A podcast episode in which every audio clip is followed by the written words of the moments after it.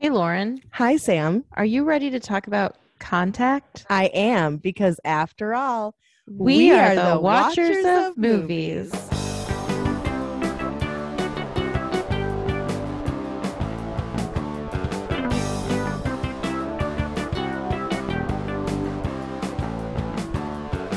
so I went out last night Oh, to uh, meet up.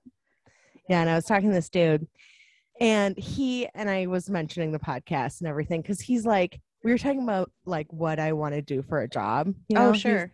he's like what's your ideal like what's your ideal job like if if if nothing was holding you back nothing and i'm like well i would love to live off of just being a podcaster like how amazing would that be Yeah.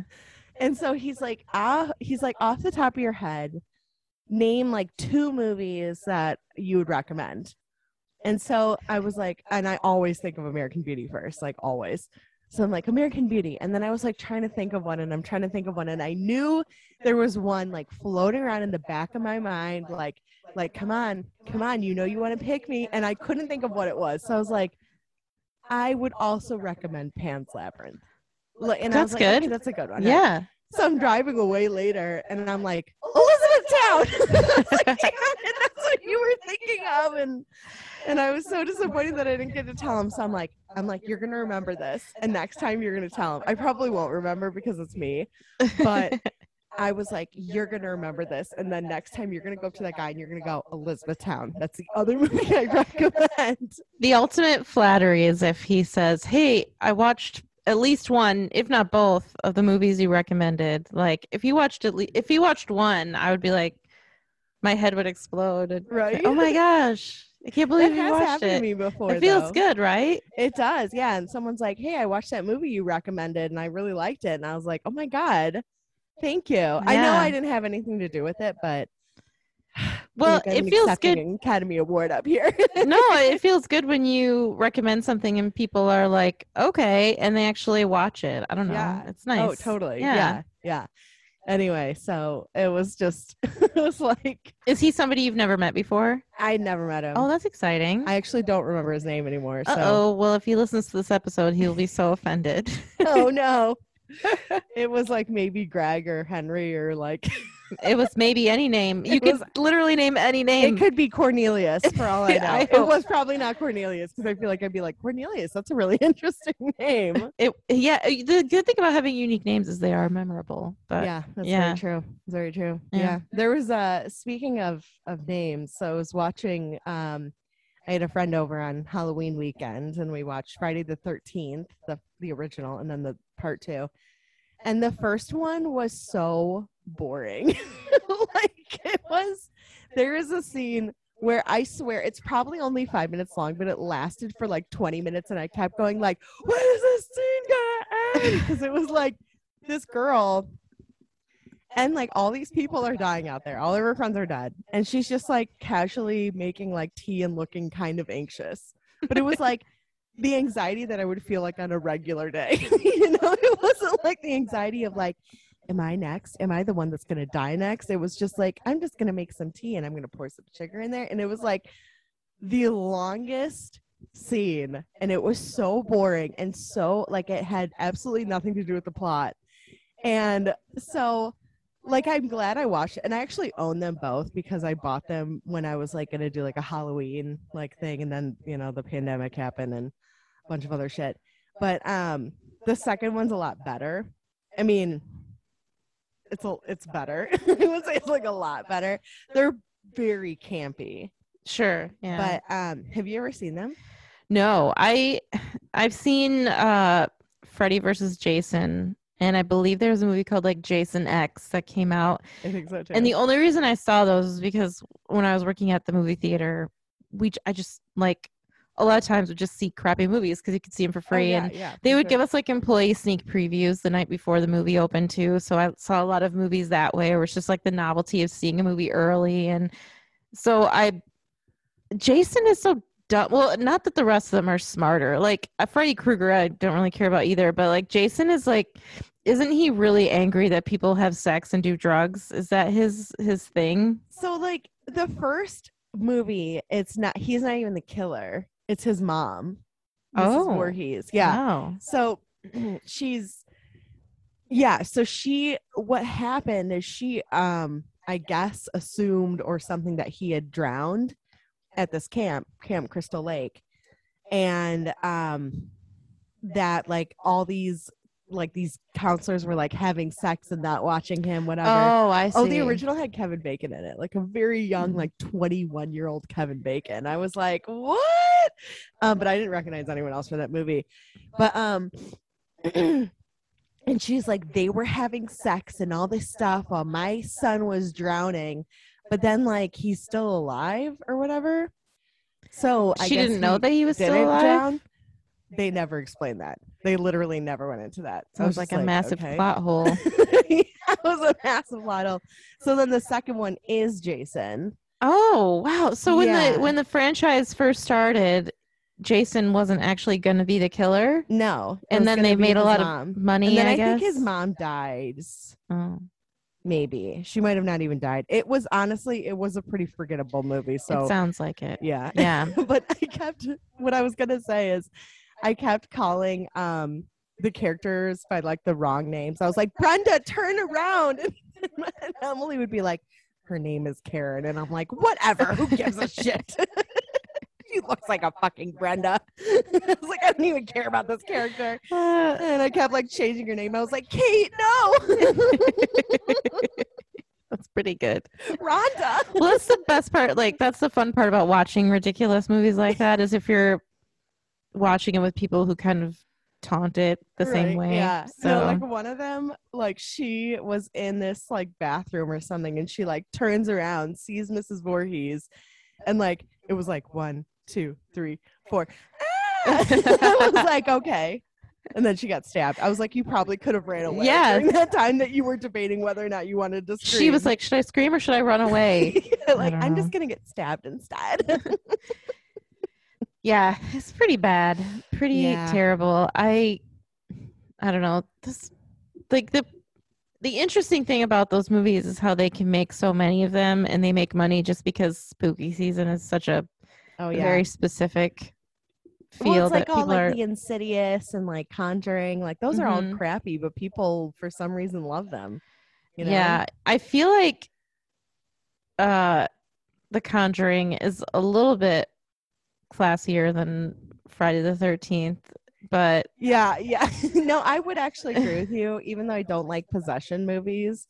Um, I would say that movie's a little bit creepier. yeah, than- and like the paranormal activity movies are the same idea but done way more creatively and I love the paranormal. Also there's like a lot of slut shaming and yeah, and maybe even calling it slut shaming is shameful. Like there's a lot of just like sex shaming in those movies where yeah, the minority and the person who is sexually active dies usually, you know. Yeah, So I think that's kind of a weird concept. it's like a cabin in the woods. Did you ever see that one? Yeah, and like mhm. the they were like the slut has to die, and then the virgin's gonna, you know, whatever. Mhm. um but it, yeah it, it's it's weird it's like it's bizarre there's like rules to like who who dies first or whatever Well, and that's yeah, like Scream is interesting because they the satire talks about that.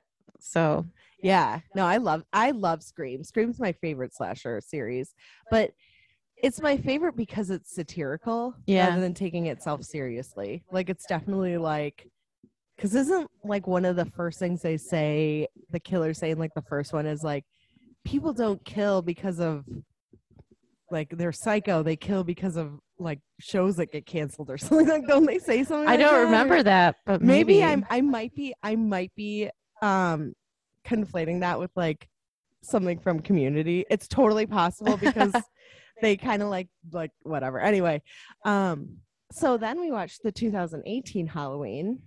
Yeah. And halloween kills. So that was kind of fun scary movie weekend.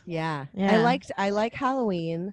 Um I like Michael Myers is like really terrifying as a character because he like doesn't die. And the thing okay, so like in Halloween Kills, like spoiler, are you gonna see this movie? No. Okay. And even if I was, I don't care. okay. I mean, it's if you've seen one, you've seen them all pretty much. Yeah, But- I've and- seen the first Halloween. Oh, okay, okay. So you've seen the original. Yes. Okay, Yeah. cool. um, so in this one, it's you know it's with Jamie Lee Curtis and everything. She's in the 2018 one, and uh, oh yeah, is Josh Hartnett in the 2018 one? no, not Josh Hartnett. Isn't he in one of them? Halloween H2O. yeah, I think. yeah, okay. yeah, he's in one of them. Uh, anyway, so he like in the in Halloween Kills, he gets like attacked by a mob of people, and like any normal person would have maybe not died from those injuries, but they would have been damn close to death. You know, like they would have been unable to stand up. This dude just stands up and like fucking kills everyone around him. And the thing that always gets me in these movies is like, yeah, you've incapacitated this person for a second, but if they are murdering every single one of your friends, cut off their fucking head or shoot them in the head. Like, do something where their brain is so damaged that they can't come back to life, you know? And like, they just like, they'll like whack them in the back of, with like a like baseball bat and be like, ah, I'm just gonna go upstairs and take a shower naked now. Um, you know? I think it's annoying because Michael Myers doesn't have any supernatural abilities. He's just a man. well, except for he's like super strong. But like he's just a mental patient.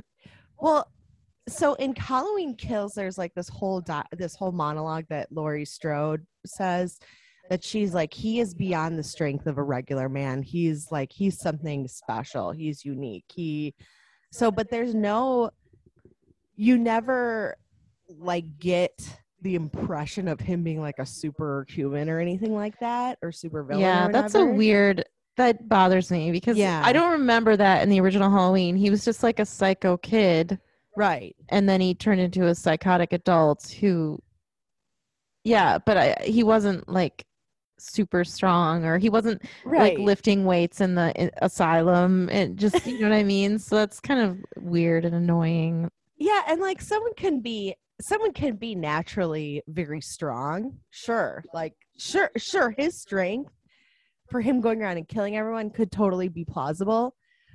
But when someone beats you almost to death and you just walk like and you get up and you're fine, like Mhm. come on. also there's just like i don't think anybody i mean unless you're like andre the giant maybe but i still think like fighting ability has to be taught you know Yeah. you don't just like come out of the womb knowing how to like defend yourself properly amongst i don't know it's too far fetched of course it's far fetched it's about a guy who like goes around and kills people indiscriminately but i just think like that's annoying to me mm-hmm. because something that's interesting about Michael Myers is that he's j- just a human. He's not like Freddy Krueger and but oh well.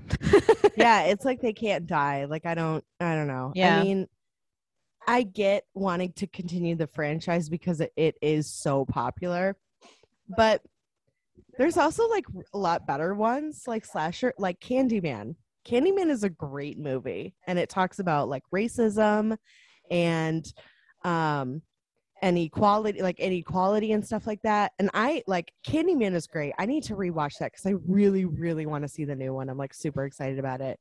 Um but i haven't seen the original one in a long time so i'd want to rewatch it. But um yeah i don't like and the candyman is like a spirit so he was a guy that had died or he had been killed he was like lynched in like the 50s oh I geez, I didn't know that. Yeah, it's a really That's fucked up dark. story. Like he like I think he was in love with because he's a black guy. He's played by Tony Todd. So he was a um a guy uh, the Candyman was born in the late 1800s was the son of a slave and he fell in love and impregnated a white woman.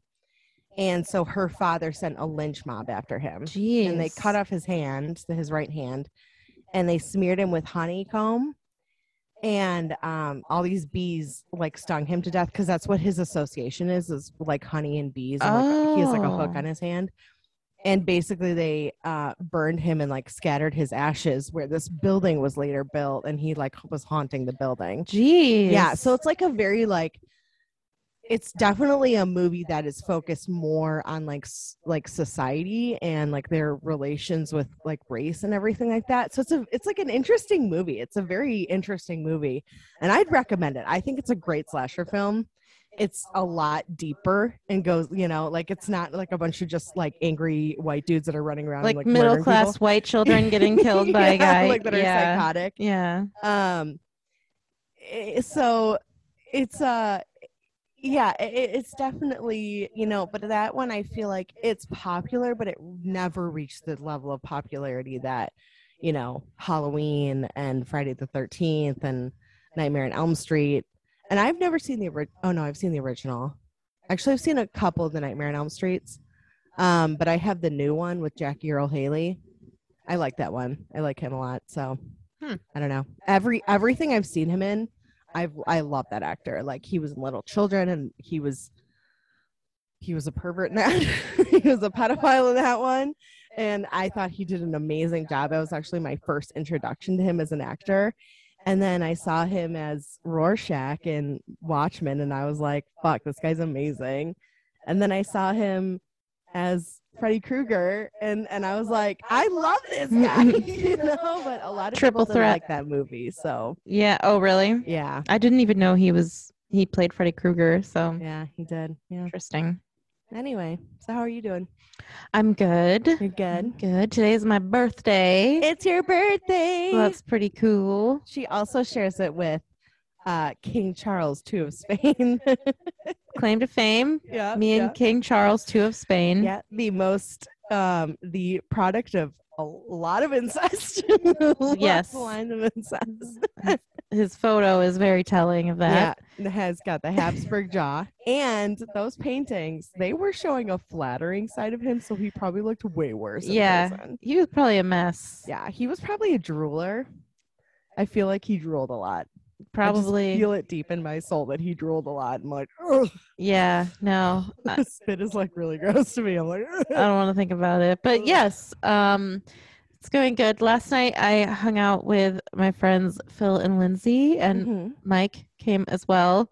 oh, that's fun. And so we were just hanging out, like, because the Great British Baking Show has new episodes every Friday. And so we watched the new episode of the Great British Baking Show together. Uh-huh. And then they said, and then we played a board game. And then they were like, You want to play another game or do you want to watch a movie? And I was like, I don't know. And they said, Well, why don't you pick a movie? Because, you know, you're the you're, you're the birthday girl and i was like oh okay so i made them watch uh, a movie from the 1960s called father goose have you ever yeah, you've told me about Okay. that one. and uh With uh, Cary Grant. yeah, and yeah. leslie caron Mhm. and uh it was fun i had fun because i've liked that movie like my whole life and phil had seen it before but lindsay hadn't and mike hadn't Did they like it? they were they had the response to it that i expected where it amused them in parts but it wasn't like a movie that they would pick out you know Okay. and that's that's actually like about what I was expecting because I'm fully aware that movies from the 1960s, especially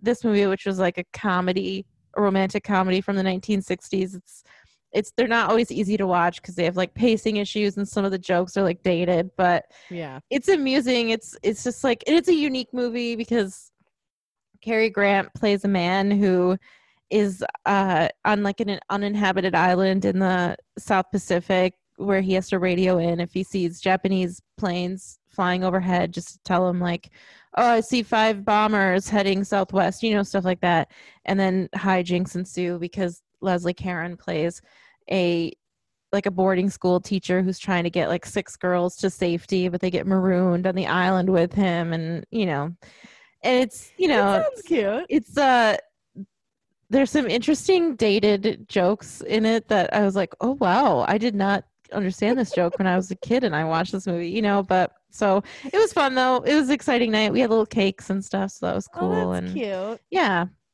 Yay. And then I, I got her a little present. I got her the tiniest, tiniest little thing of Nutella. It was so cute. it's a tiny glass jar too, and I appreciate when even little jars are glass. So yeah, I was so excited about it. I went up to some random stranger in the in the store and went, "Look at this little thing of Nutella." yes, Ah. exactly. So Yeah, I mean, I got other stuff too.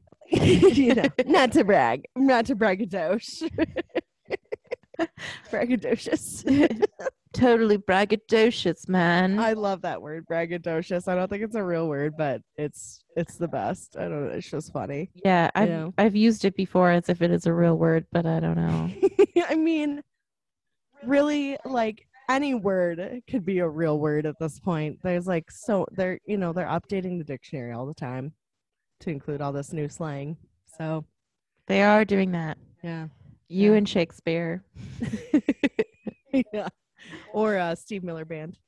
Oh, what Yeah. what did they invent? Uh, what what is it? The uh, the pompatus of love. oh, That's not a real word. oh, interesting. yeah, or whatever he says. Anyway, Woo, woo. either way, it's not a real word. Yeah. the pompatus of love. like, yeah, something. anyway, So, do you, You want to talk, about, about the the movie? movie? what? You first? Me? So, before we start, here's just a brief synopsis from Google. Uh, it is an adaptation of a Carl Sagan novel, which is by the same title, Contact. Dr. Ellie Arroway, played by Jodie Foster, races to interpret a possible message originating from the Vega star system. Once first contact with an extraterrestrial intelligence is proven, Arroway contends with restrictive national security and religious fanatics bent on containing the implications of such an event. An incredible message is found hidden in the single signal, but will Arroway be the one to answer its call? That's mm-hmm. synopsis. That's good. yes. Yeah, I had tried to read it before, but I couldn't. or not read it, but I was trying to say it. The synopsis. Yeah, and I yeah. was just like, right? Is that right? It's it's like a multi-layered movie, so it's hard It to just give a, Yeah. a synopsis because there's just so much going on. So and it's it's Carl Sagan and Ann Druyan. yeah, Yeah. I think the book is like technically by him, but the screenplay they both worked on, right? Right. I I'm not sure. It's something like that, but yeah, It's she like it both of them. she is part of it though um so i like was i was very like um excited about the fact that it was a carl sagan book because i'm like i just i like just love like cosmos and everything and he was like part of that and everything so it, it was very exciting for me so yeah do you want me to like well so how did you feel All about right, the well, movie I I really want to because this movie was like I really wanted us to do this movie, Mhm. and so I would like to know your thoughts before Okay. I hear you hear my thoughts. I want to know what you thought of the movie. Okay. Um, it made me very emotional. Like I had a surprisingly very emotional response to it. Um, I really liked it. It held my interest from the moment it started. Like it like I was lying on the couch, but I was like half leaning forward because I was like, what's gonna happen next? you know? Um, I thought that the I was very surprised for some reason at how good the chemistry was between uh, Matthew McConaughey and Jodie Foster. Like I, I was like, this is excellent chemistry. Like you, like they met for the first time, but they were so comfortable with each other, and I was like, thank, like, love it. I love good chemistry, and I love Jodie Foster. So uh, overall, like, I mean, you can't go wrong with this movie. Honestly, like Carl Sagan and like good chemistry, and it has to do about space and stars, and Jodie Foster's in it. So I really, I really liked it. I'm so happy. I'm so happy you really liked it yes. because I was I was kind of nervous because it is um a little bit of an offbeat movie in a, in the best of ways, but it's yes, I agree. I really like this movie too. I I've seen it multiple times throughout my life, but um Mike really likes this movie and he has the book and and he and I when we first started dating we I we watched it together at his house and so this is what I was going to tell you about. So prior to you watching it, I told you that Mike also feels this way that the watching contact it's best to like really hone in on the audio as well because the Mhm. audio is so important and it's so well done and the sound design is so good. So I told you to make sure that you because I know you And I like to watch movies with like low volume Yeah. this has like so many cool sound moments. So Mike has a really nice setup with like really nice speakers and watching it at his house uh the scene when she first hears the transmission like gave me chills like it's so powerful to watch it on like big Right. speakers cuz it's such an like it, kind of like a jarring noise and it's kind when of she's like half asleep when she hears it too, and then she's like, "What? What? what am I hearing?" yeah and it's creepy to think about like this signal coming from outer space from potential alien worlds and like you have the big shot of like the the satellite dishes all kind of moving and the in like big heavy machinery like moving slowly is has its own sort of like unsettling nature yeah, it does. It And- totally does. yeah, so like that whole thing and then it's so good because she like hears it you hear the noise and she jumps in her car and she's like yelling into the radio like saying like the coordinates of how to find it and she's like does anybody hear me and she's like, speeding through the desert trying to go back to the little building and i just that scene is so good and i love the sound design of that scene. I love the sound of the noise and i just i think it's it's so fun and powerful and and also I also really like Jodie Foster and Matthew McConaughey and I think it's it's a great story. And it's interesting because it's not like an alien movie. Right. Because you're not sure when when the movie is going as the movie c- progresses you're not sure what is going to happen like and there's It a lot of has like sorry to interrupt you, but it kind of has the same vibe and feel of Arrival. Yeah, very Yeah. yeah, very Right, yeah. similar. Yeah. And so it's not like you don't know what's coming. And then uh by uh, I have to say this. So Phil, who I hung out with last night, said something that I didn't think about, but that it came out the same around the same time as Independence Day. Oh yeah. so he thought that maybe people were just slightly disappointed that the end did, you know it wasn't like an alien movie and i didn't put that together because i didn't think about them coming out near each other but yeah it does it's it's way more thoughtful and Oh yeah, for sure. deep than an alien movie but it is also kind of an alien movie but it's more just a story about like science and space and what contact would be like you know and and well, i and there's a there's like a big emotional component too. Mhm. you know and i and one of one of the things that i really love about this movie is that it's basically like saying like religion and i'm not a religious person but religion and science can go hand in hand and i have i've said that for years. I that i believe that religion and science can go hand in hand without one you know jumping over the other trying to dominate the other one. And it could still be a peaceful thing. You know what i mean? And so i really like that they had that aspect.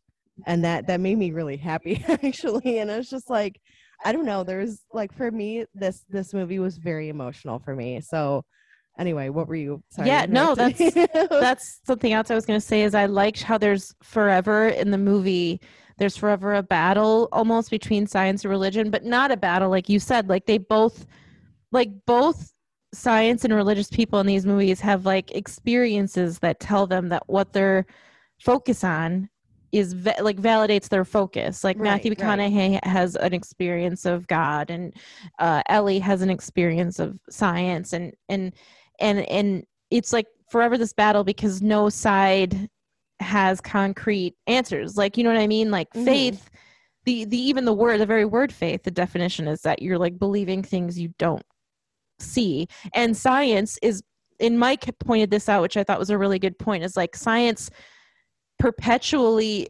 uh i can't remember what word he used but he's like perpetually science is that you never have the answers. You're always willing to uh, accommodate new hypotheses and new theories and new things. And you never get you could you never reach this like concrete answer almost you know? And and mike pointed that out and i thought that was a really smart thing. Like so both sides are questioning the same things in different ways. And it's a very interesting battle or balance however you want to say it in the movie how science can never fully comfortably explain something and faith can never comfortably you know because you both both groups you have to sort of just go on the basis of like faith for lack of a better yeah, word yeah, you know? totally, so yeah. Yeah i did really like that. And um i i wanted to talk about like and i we had mentioned this scene before because this so i have never seen this movie. I thought that i had but i have like never seen this movie except for the only scene that i have seen is jena malone running up the stair like i like have goosebumps because that was the most like I rewound that scene, I think, a bunch of times because it is an incredible shot. Like running up the stairs, and then you can see her reflection in the mirror. Like just any like any of our listeners, just look up like Jena Malone mirror scene contact because you'll you'll find it, I'm sure. Like, and it's it's I was like, how do they do that? Like that is amazing. And I it's it's it's just like I I saw it I think on like a one of those like countdown lists where they're like the best shots and like films or whatever and that was like one of them and I was like this is fucking incredible. Like this is like just the stuff that they can do with film is I mean, it's so clever, you know? Mm-hmm. Like learning how um what I thought was an interesting one was learning how they uh film someone in a mirror. So what they do is they have the actual actor like it's like a, a set like a like a board or whatever like a, you know and the actors on the other side of the mirror. Oh yeah. then they have like a body double. So that you can just see the back of the head but you and so they like move in time with each other. And i was like what a fucking cool way to do that you know? Because it looks real. You can't tell you know? Mhm. and i i thought that that was super cool. And then there's like a scene in terminator i think or terminator 2 where um linda hamilton is like patching like arnold schwarzenegger up or whatever and she has a twin. So her twin sister is on the other side of this mirror. Oh wow. yeah and i was like that's fucking cool. Like i i just love it. Anyway so i i i thought that that shot was spectacular it was very cool and i like and i it like just made my little like movie heart so happy and excited so i was like what oh my god yeah, it's pretty incredible, and the special effects are so like you don't even realize that it's special effects. You know, it's it's Yeah. so cool, yeah and it's just it, it's like the reveal that it's in the that you're looking in a mirror is as shocking as the reveal that she made contact with alien life. Yeah, you know, yeah, that's how I it's so well done. it's Yeah. it is is very well done and um i love that she had like a good relationship with her dad and everything and so there's like an emotional component there with the father Yeah, um and everything like that and, and just you know finding out that he like had died a couple days later or whatever like she's like nine years old and it's just i mean just devastating you know lost her mom. And i i read the wikipedia page for the book and the book is a little bit different like her mom was still alive um and the dad passes away and so she goes live with like the mom and the stepmom or, or the stepdad or whatever. Uh but uh i mean I think what probably happened was I just couldn't include everything, and so they just decided to go with that instead. But yeah, I think they made a good choice because you don't so, want it to be bogged down with like too much of her childhood. right, you just want to see like what got her from point A to point B. And well, and it's a two and a half hour movie too, so it's like yeah. there's only so much you can include, you know? hmm Yeah.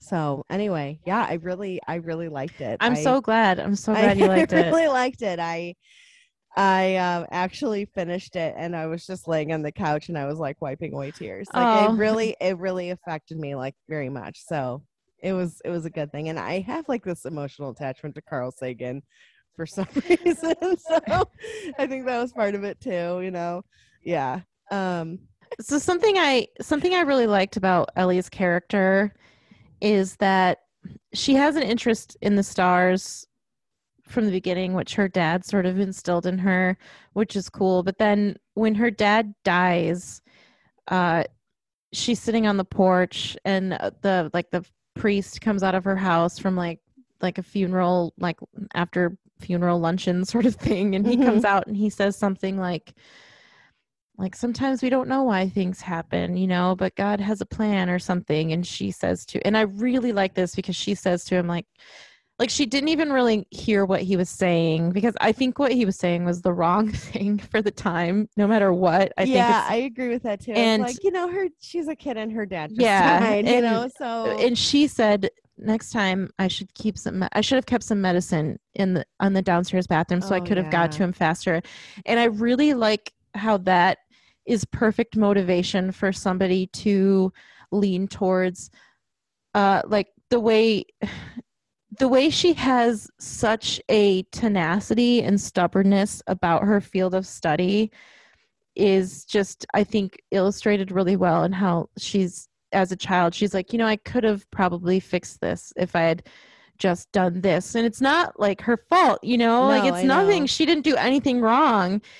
But i like how that's sort of illustrated as her as a child versus how tenacious she is as an adult. And i think that that's not always easy to do to show that sort of thread from like a child to an adult in a book or in a movie. Not maybe not books books have more room but like in a movie you know? Mhm. and it's very it's it's just really nice. I i think that's such a sad line but it's such a good indicator of her personality.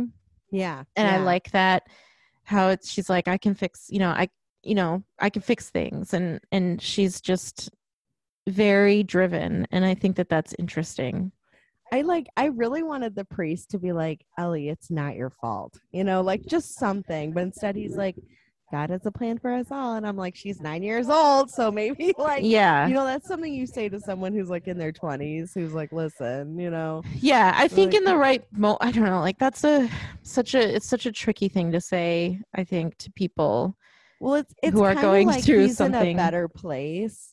Like I understand that, but I don't want to hear that. At yeah the like moment, right now know? right now this person is not with us and so that feels sad so yeah i think it's it's just another also a really good industry illustration of the faith versus science battle that you see throughout the movie Yeah, yeah. and and i think that that's interesting as well Yeah, it's like you don't expect Palmer to be a priest, you know? I I said to Mike because we watched it together again this most recent time, and Mhm. uh, I said to Mike that Jodie Foster does some amazing face acting in that scene. So they have this like Ellie and Palmer, played by Matthew McConaughey, has have this like really no, no, no. flir- Palmer Joss. Palmer Joss have this like really good what it, that's You said you said Elliot Palmer. Ellie and Palmer. oh, Are you confused me? Okay, anyway, I got it because I was like, I did call him Palmer. Doesn't matter. Ellie and Palmer. okay. I thought you said No, it's cool. Palmer. I was like, where the fuck did she get that name from?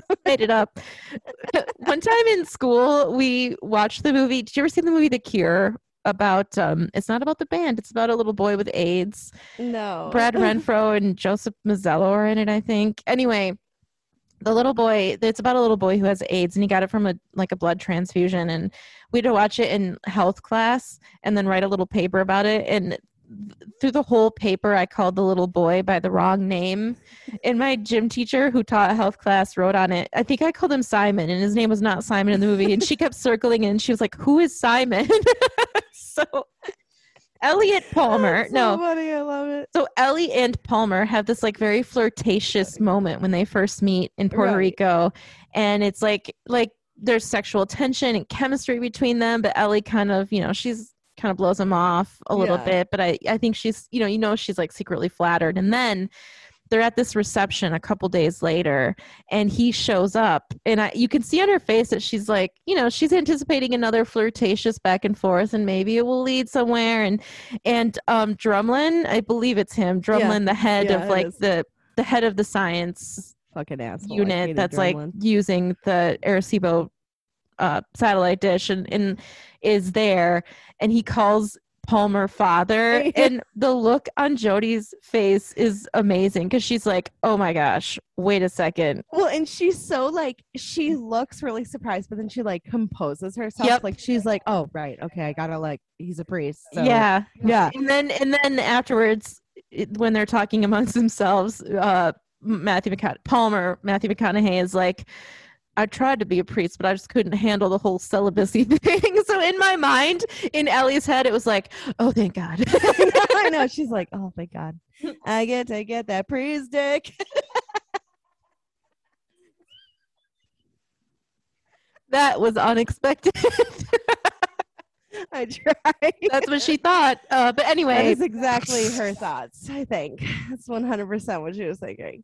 Um, no, they, I, they, they had, Okay. they, sorry they had really good chemistry. they did they did and And- i And I love that there wasn't like a sex scene, like an unnecessary sex scene. Like we didn't need like a, you know, Legends of the Fall style Brad Pitt. and it was the 90s so that i'm actually Yeah. like i'm impressed with their restraint Yeah, you know what? I know. It's like if we Mhm. don't show us a 20 minute sex scene, what are we even doing? did the movie even exist?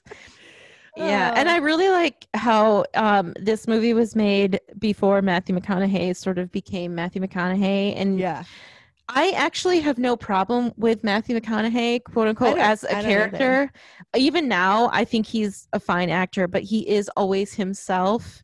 Yeah. And but in this Yeah. movie, I was able to um d- like disassociate him from himself and just enjoy his character, and I really liked that.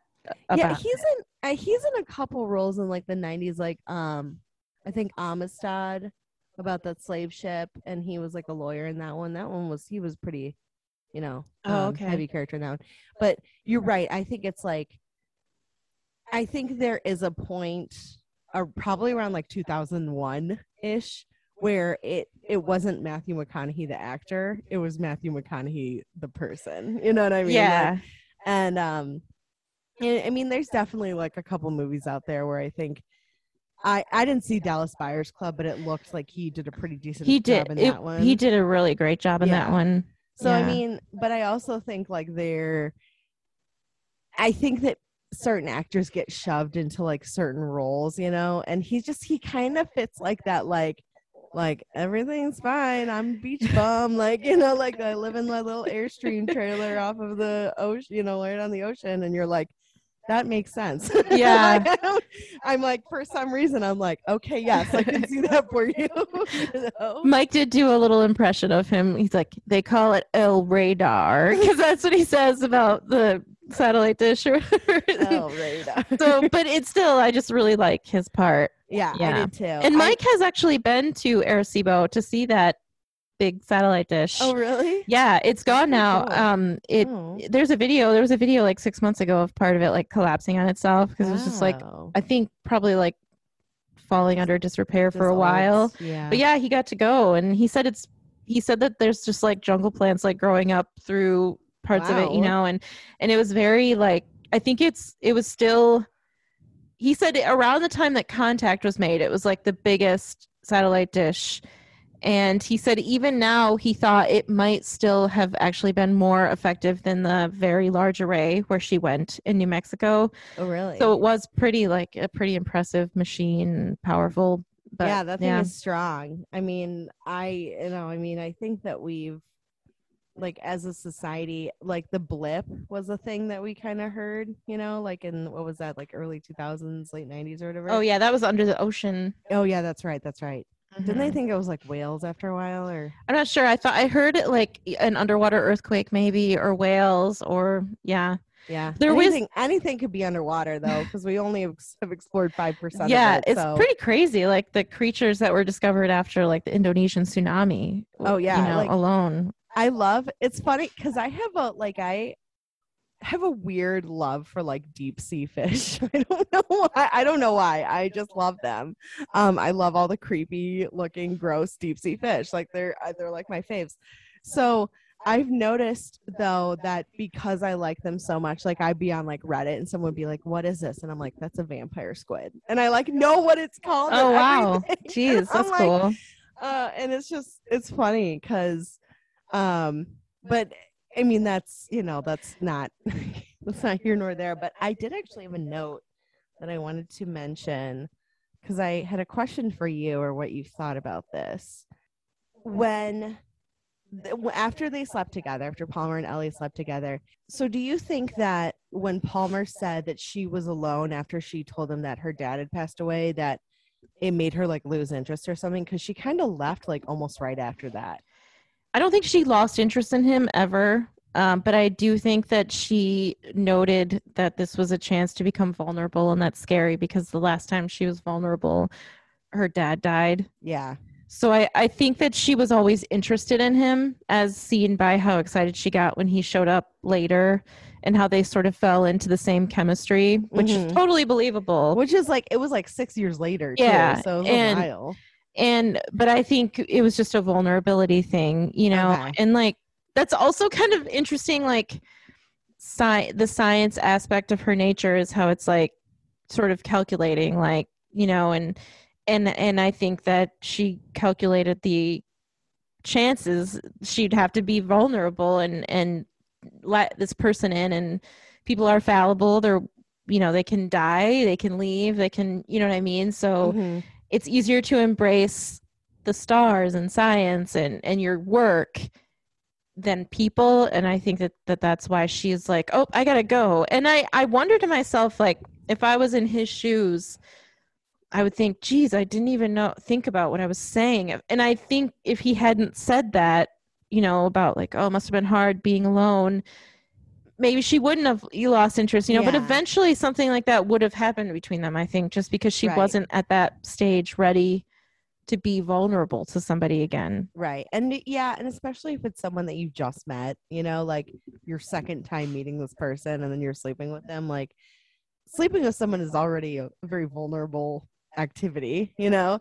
Um but yeah, so I was just curious as to what you thought about that. But Uh, speaking of her dad when she when after he passes away and she's trying to get a hold of him on the radio, I was like, "No.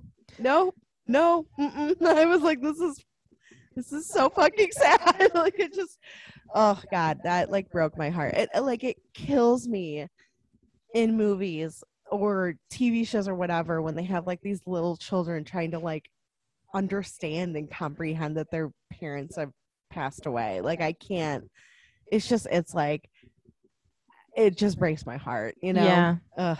So it's pretty sad i agree I think they did a great job casting um, Jena Malone and uh, and Jodie Foster because I was like, oh, they actually look alike. And I and I've seen so many movies where I'm like, I'm like, who the fuck is this person compared to this kid? And I was like, that's the younger version of them. I'm like, I'm like, their hair is a totally different color. you know, like it's just it was like it's just like what you didn't even did you try did you did you have a picture of the person that you're trying to cast whatever yeah know. and they did an interesting job with subtle things like um movements where she like put her ha- hair behind her ear and then you see jodie foster older ellie doing the same motion which is Mhm.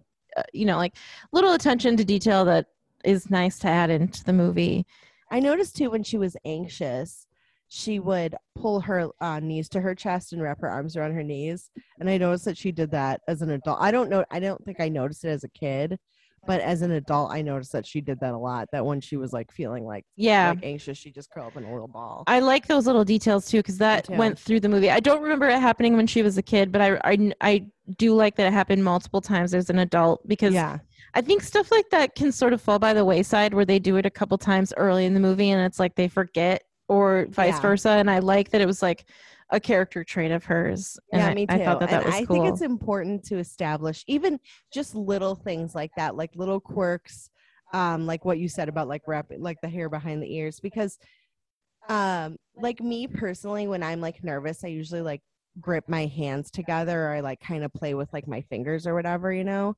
Um and and I think I think it could probably be considered stimming, you know. I don't know if you know what stimming is.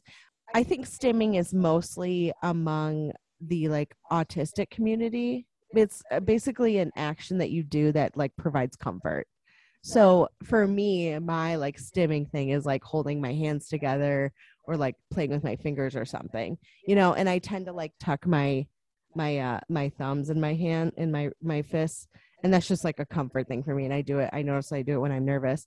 So I like that they did stuff like that because that is important to like the character and it might be small, but it's also it's also good writing, you know? yeah. So it's like as like what you said when they include a trait like that and then they're just like, "Oh yeah, I forgot that she did that." Well, whatever, it's not important anymore. But it's like, "Well, but it kind of still is though because it's part of what she is like who she is, you know? Mhm. It's how she expresses her anxiety. So, Yeah, and I think it's really easy for a character, a powerful female character like her, to become a ball buster. But they Mhm. do a really good job of humanizing her throughout the movie, yes. especially when you can see that she's like she has a hard time restraining herself at a lot of the injustices that happen to her. Understandably. And when so. she does act out and it doesn't go in her favor, you can tell that she, you know, you, you can see that remorse in her internal remorse where she's like, why isn't this working out? And and I shouldn't have said that, but she did, you know, and and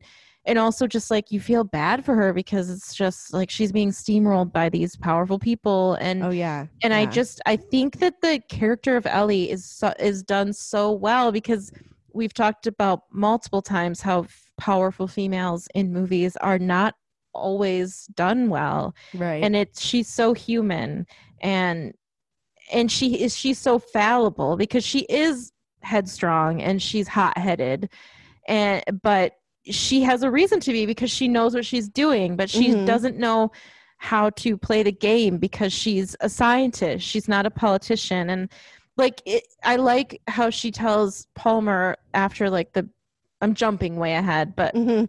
after the big like deciding candidacy thing where she has her interview and she says like i told the truth up there and drumlin told you what you wanted to hear and you all ate it up and i thought that Yep. that's perfect like that re- that like really resounded to me a Yeah. lot, like big time because first of all, I hated Drumlin pretty much from the moment he was introduced. Yeah. Like, he like she like she was so cute. She's like running up this hill to go greet him because she's excited that he's there, and he's just like, oh, mhm. like he just kind of like acknowledges her, but like barely, and she's like, fucking asshole. Like, and I was like, yeah, he is an asshole, Ellie.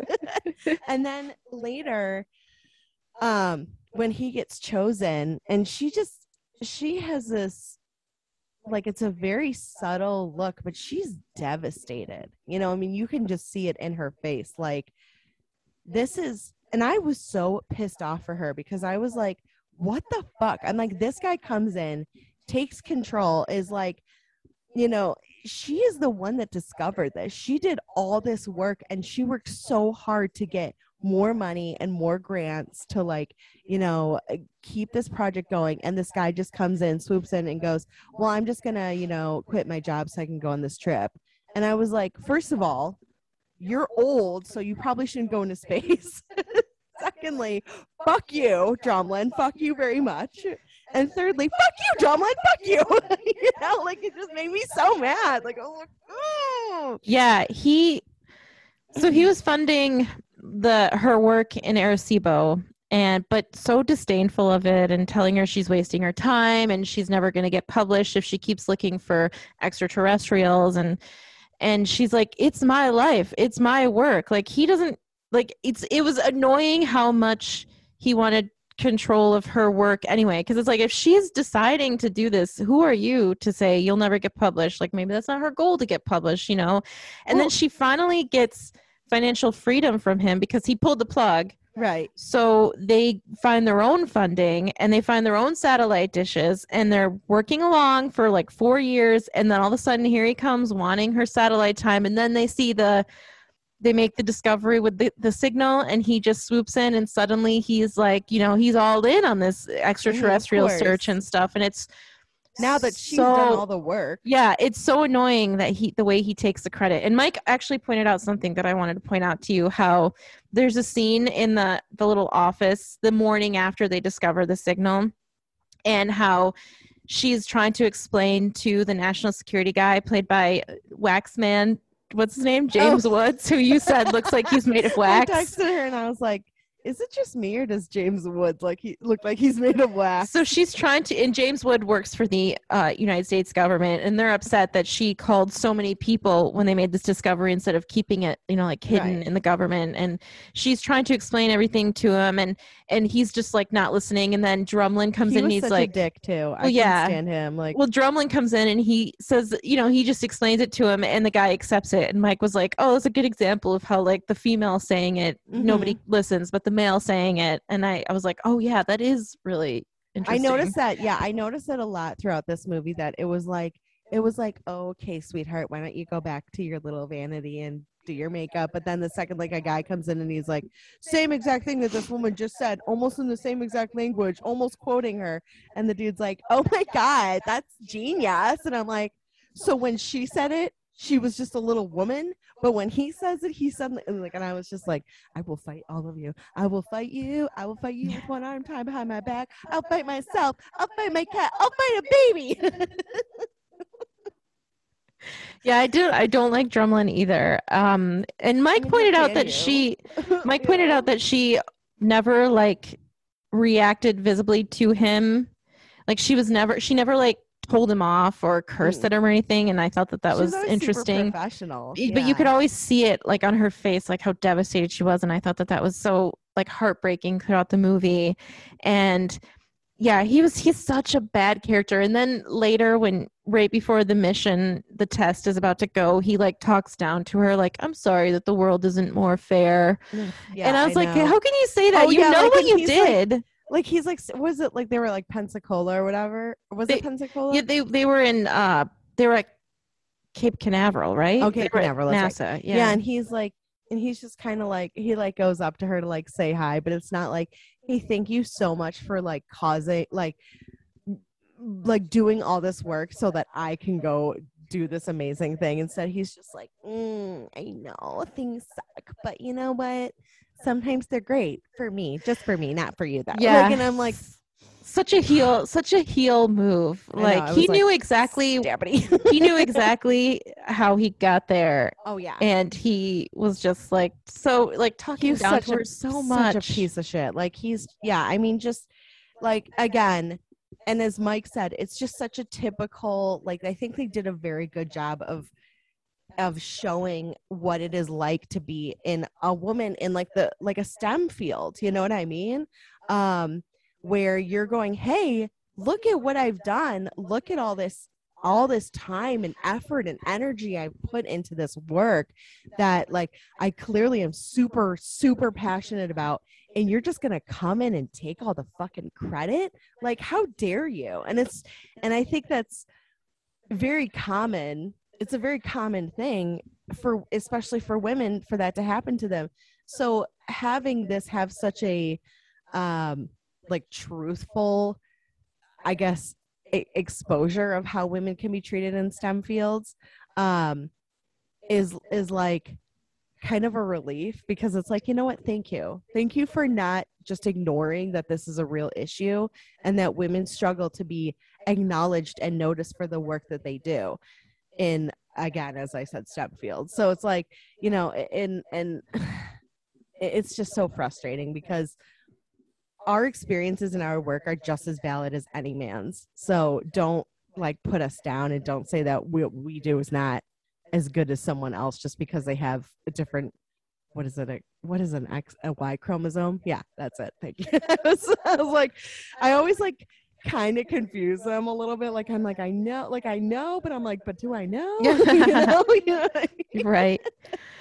Um, yeah, I really liked. Um, oh, I I did want to ask you. I kind of talked over you, but did you enjoy the sound design? Like even when she was listening to like the pulsar or whatever at the beginning, like that was yeah yeah that was good yeah and i like because i usually have a fan on so i had my fan turned off and i had it turned up and yeah it was it was good yeah. yeah. It's it's just it's so good. I I love the relationship with her and Kent as well. yes i do too played by William. Fichtner. Fichtner. Uh, uh, William Fittner, I think it is. I really I really like their relationship and I there's a scene it's it's one of my, one of my favorite scenes because I think it's so real and I I it's just so it's so brief but so she's leaving to go to these meetings to try to get funding and Kent says something like just try not to be confrontational and she's like me confrontational what do you mean and I just that feels so real like it feels like right. like it feels like it could be behind the scenes footage right. for how It real sounds, it that sounds like something like someone would say to me. They're like, "Don't be confrontational." And I'm um, me,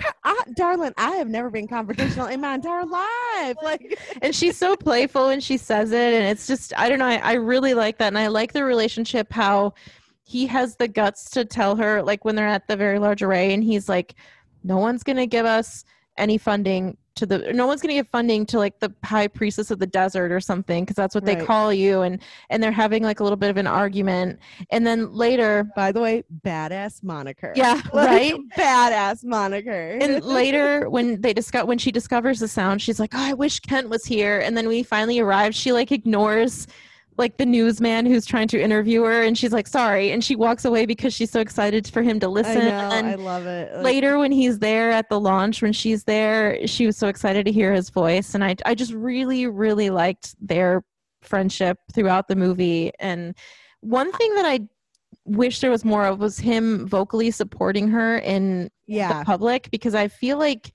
she was unnecessarily alone because she had a small team of people working with her. And it was like all of them disappeared in in public questioning settings like where she's in Washington and stuff. And I thought none of your friends came to like back you up because that seemed weird to me. And I think Yeah. that was probably just to fully give the exclamation point of her realizing like oh we're not alone at the end. But I didn't understand how this smart scientist who's working with her wouldn't be there to back her up or to have her back at least you know Yeah, that seemed kind of weird to me too. I actually would have not minded if they had a romance over her and Palmer. oh Like, I- really oh yeah, like I was big time feeling it. I was like, I kind Oh. of want those two to get together.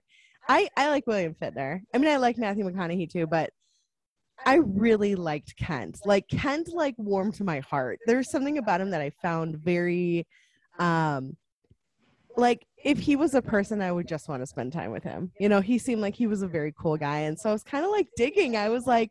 I would not mind if they had a romance, like at all. Like I was, I was into it. I was like, yeah, oh weird no I, d- I do not feel that way at all Oh I, no, that's funny. yeah, because I like I think she had great chemistry with um with Matthew McConaughey and everything, but there was something about their relationship that I kind of just like the idea of like them having a very like sweet, gentle little romance. You know what I mean? But Hmm. you know, I don't know. I was I was into it. So um when they're talking about building this machine and sending someone through to um to Vega, which I thought it was funny that they kept calling them vegans because every time I'd see it like written on the screen, I'd be like, "It's vegan. That's vegan." you know, 'Cause it's spelled the same. It's just pronounced differently sure um there was a mention of a cult that had committed suicide and i was like interesting i wonder if this is a real cult or if this was just a contact like you know fictional and it turns out they were actually talking about heaven's gate. Oh i yeah i remember and heaven's I gate thought- yeah. I thought that was interesting. I was like i was like oh cool they actually meant well like not cool because a bunch of people died but like cool they actually mentioned you know like a, a real cult. So i thought that that was interesting because part of heaven's gate like whole um their whole thing is that this basically like their mothership is on Hale-Bopp comet and when and by killing themselves they're going to the mothership and on Hale-Bopp's comet so you know they're waiting for the comet to come through. Um and so it was interesting that it was like a space based you know like cult slash religion or whatever you want to call it. Um and this whole movie was about space. So i i, I just like the correlation of those two things because i was like okay that's interesting. And i like that they like could insert that within that world because it was like oh that like i love that like i love that like i don't you know like i don't love it 'cause, again how much people lied but like you get what i mean like i i love that it was a real thing that they tied into like this fictional world and i was like i fucking love when they do shit like that i think that's really cool Wow, know? you've just raised a question that I was going to ask you because Okay. I first let me say I remember that cult. I remember that I remember seeing that comet and I remember that mass suicide and I, I was in like middle school and I remember being like just being I'm like very freaked out by it because when you're a kid like hearing about cults and mass suicide it is very unnerving and scary. Wait, I want to say one thing. You know what's weird about because I remember that too because I was like ten when it happened. Um, and one of the very one of the only things I remember from when that happened is their shoes and that they were wearing bags over their head. Yeah, it was like yeah. it so was like like a very interesting. well, those thing that I images- focused on as a ten year old. You know. yeah those images were like all over the news and it was it was very strange but my question for you is i think we have different uh different perspectives about this situation in this movie because i was going to ask you how you felt about bill clinton being involved in these real events being involved in jay leno being there because i think for me well do you want to hear my opinion first or Yeah, do you I want want to hear me your opinion. okay Yeah, tell me your opinion. so Mike and I actually talked about this too because he heard somewhere that like um he heard a different source citing contact how having Bill Clinton could be distracting instead of having like a fake president like in Independence Day Mm-hmm. and I think that that also makes sense because it is distracting. But I also feel like it really dates the movie in a way that is weird because the movie is about first contact and we haven't made first contact yet. So it, it kind of bothers me that they locked it into a very definite time period by using Bill Clinton and by using Heaven's Gate and by using Jay Leno and CNN anchors and everything. And I think that in my mind that almost does it a disservice because now it's not like it's never a movie that's happening in the near future. It's always Right. a movie that happened in the 90s but to piggyback on what you said i do think it's cool for movies to tie in real things especially if the movie is vaguely real or it's supposed to be set in that time period.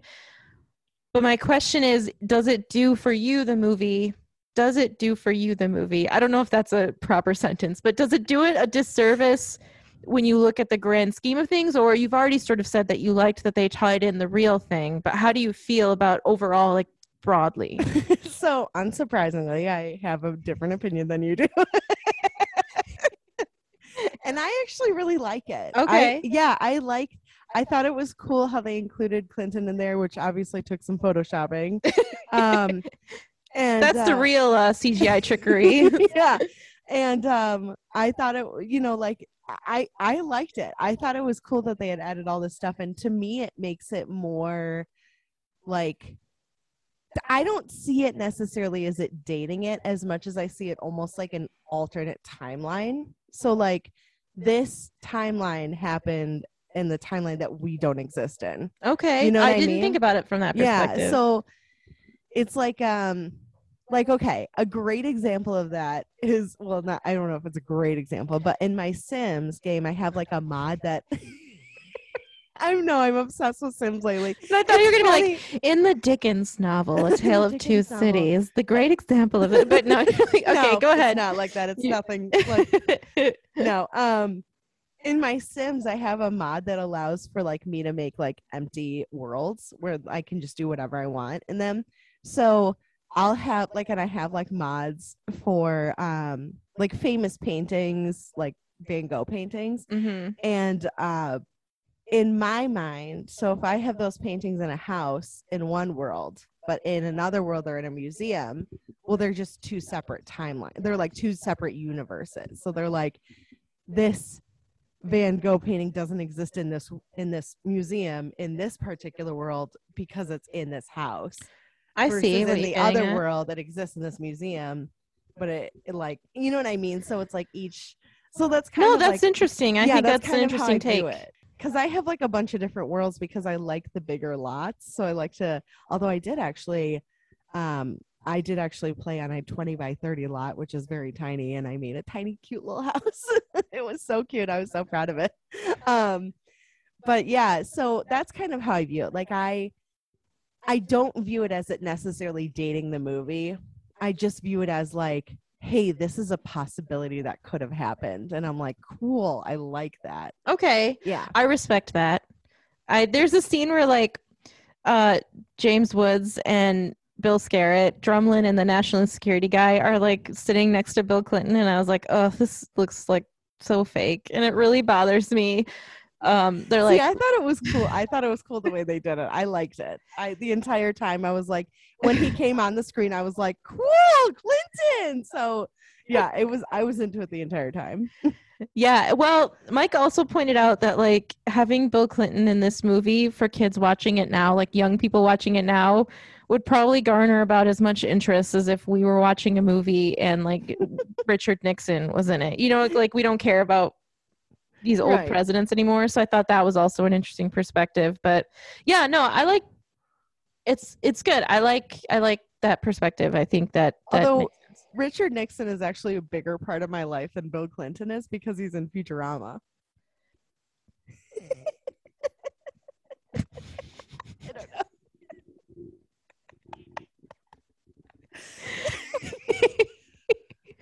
oh boy. Okay. So something I really liked is something that my perspective has changed on is I think prior to the pandemic, like the last 2 years that we've had, I would have I kind of would have thought that it was pr- kind of moviefied that people got so up in arms and like they all were like congregating on the very large array and there was like all these different groups and then there was people who were like protesting and like Jake Busey is like the head of this weird like culty church thing. Like he could not be any more shady. Yeah. Well, I would have thought like this is a little bit moviefied, but after the last two years, I can see how people just get Yeah. riled up about things and and it just becomes out of control after a while. And I really like the scene where she's driving to work and they have to drive through this giant mass of people who are all like celebrating the aliens or Jake Busey. Busey First of all, some like, of that looked really fun. I, like, Yeah. I want to be there. yeah and uh, i thought that was interesting and then yeah like jake busey is like such a creepy side typical character Jake Busey character. Yeah, right. Um, um, immediately as soon as I showed him with this, like, it looked like a wig. I'm just assuming it was a wig, like this fake long, like blonde hair. fabio hair And I was like, I was like, Ugh, like it's that guy. And I didn't remember his name, so I had to look him up because I knew he was a Busey. I just didn't remember his name. um, and I'm like, I'm like, if Jake Busey's in this, I'm like, he's gonna be more than just a little like preacher. Like he's got to have a bigger part, and he did. And he ended up having the bomb strapped to him that killed Drumlin. And it was interesting because I was kind of thinking, I was like, I wonder. I'm like, okay, so I actually got kind of spoiled because I was updating the the Instagram and I it wasn't like really a spoiler because I kind of knew this was going to happen. I had a feeling that Jodie Foster was going to or Ellie was going to end up being the one that went because I was like, okay, come on, they're not going to not have her go, you know. Mhm. Um so I would have been more surprised if they had not done that. You know what I mean? Like that would have been more of a spoiler. So I knew that she was going to go because I had seen the screenshots of it. So I was like, I wonder how they're going to get rid of Drumlin. And I kind of assumed that he would just get injured and he'd be like fine. I didn't think that he was going to die. So Yeah. that was that was a spoiler and I didn't think that there was going to be some bomb on there, but I like that they did that because I was like, this makes sense, especially someone who is a, you know, like a crazy person who wants to go blow up people, you know, like shit, hell yeah, that could definitely happen. Mhm. And it actually kind of made me sad that he died because I didn't, even though he's an asshole, he doesn't deserve that. You i know? felt i felt the same way yeah. yeah Like I was like, I wasn't like, I wasn't like, oh no, you know, like I wasn't like devastated over, but I was like, okay, well that kind of sucks, you know. I was like, that that's shitty. Um, so I like I, but like the second that they showed him on the screen, I was like, whoop, there it is. You know? I was like, I knew it.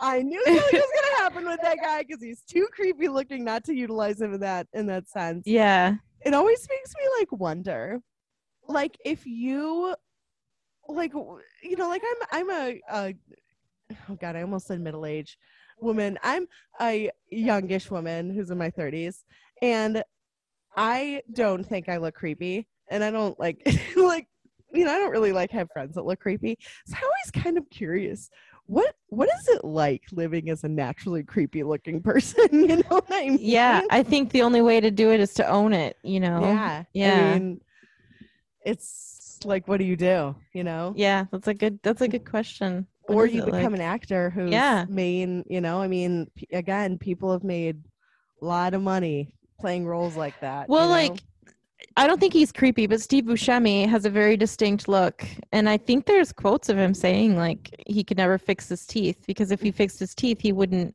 stand out. And He probably wouldn't be famous. You know, he wouldn't have his career. right. Is right, basically, yeah. and and I think that that's right. Like you own you own your uniqueness. You Mhm. know, And Steve Buscemi's so great too. he Like, is so great. Yeah. He is like uh very, very uh versatile, you know? mm-hmm. Um, he was actually in an episode of Broad City. He Oh, played wow. A, he played a mugger, um, that mugged Abby. So, um, and he's like, Oh wait, I think I saw that episode. "Did you?" You, I think so. she like yeah. she has like a brand new bag that like Ilana bought her, and it's like really expensive bag. And she's like, she like has a job interview at like Anthropologie. Oh, I don't know. Maybe, I don't know. I thought we watched it, but maybe not. Well, anyway, um, she like has she's like an unemployed at the moment, so she's trying to find a new job. And he's like yelling at her. He's like, "You only have two hundred dollars in your savings," and she's like, "I don't have a job. You're robbing me right now." and he's like, "You need to save more money," and she's just like, "You're robbing me right now." Anyway, it's a good one. But he is um I've seen him play so many different characters that it's like and I I really enjoy I really enjoy him actually as an actor. I did you ever see the parts that he was in in 30 Rock where he was the private detective? Yes, I believe so. Yes. like one of my favorite lines is he goes, "Do you have any weird sex stuff?" No, don't tell me. I like to figure that out for myself. I was like, same. Because if I was a private detective and like I'd like be looking through their stuff and I'd be like, oh, they are into weird sex stuff. cool. I like when she's in the like the roundtable meeting and she's she's kind of being ganged up on in this meeting and then Palmer shows up and I like how she's kind of like excited to see Palmer again and then and but and then they go to that like uh gala and she was like I need a really great dress and oh I- man, her hair yeah her was hair, gorgeous. her hair for a lot of the movie was pretty rough like those scrunchies really started driving me nuts and she had like a weird barrette scrunchy duo going on It sometimes was very and- 90s. but sometimes she looks so nice, like so sleek, and um, yeah, she looks so nice. And I liked how her and Palmer had this like kind of like uh fighty sort of banter about his book, Yeah. and then he said something like, "Did you love your father?" And she said, "Yes, I did." And he says, "Prove it." You know, like she's like talking about like how can you believe God exists when you don't see him anywhere? And then he so I like how they both have the ability to give each other like the hard questions to answer, but they still have this mutual attraction regardless of how heated, quote unquote, their discussion gets. And I really like that Me too. dynamic between them it's it's very it's almost kind of unique because it's not antagonistic it's just two brains colliding you Yeah, know? it's not like he's not like negging her. yeah Yeah, Mhm. and that's I've seen that before in films, and I'm like, how is this girl interested in this guy who's like, I'm gonna just put you down yep continuously? Because I'd be like, dude, no, you know, like I'd be like, mm, you're making me feel bad about myself, and I just met you, so let's let's just put this on a shelf forever and let it just collect dust. Okay, bye. Um, but uh, I I like that too. I wanted to. I forgot what I was going to say. Oh yeah, I like when she approaches Angela Bassett. She's like, "I have a really serious question to ask you," and Angela's like, "Of course. What can I help you with?" And she's like, "I need a really great dress for tonight." and I was like, and I just like that. That was like. I don't know the way that she stated it because it's like, oh, of course, I can help you out with that. Mm-hmm. and, then Ang- she Angela found a really Bassett, great dress. I swear is like immortal. She looks good. She like looks the damn same now. does she yeah Because she was in the movie Fallout, which kept it came out in like 2017 or something. The Mission Impossible. oh wow okay and yeah, She looks really great in that one too. Like it's been what 20 years, and I was like, damn, like 25 years 20 yeah. yeah. Well, no, 97 and then 2017.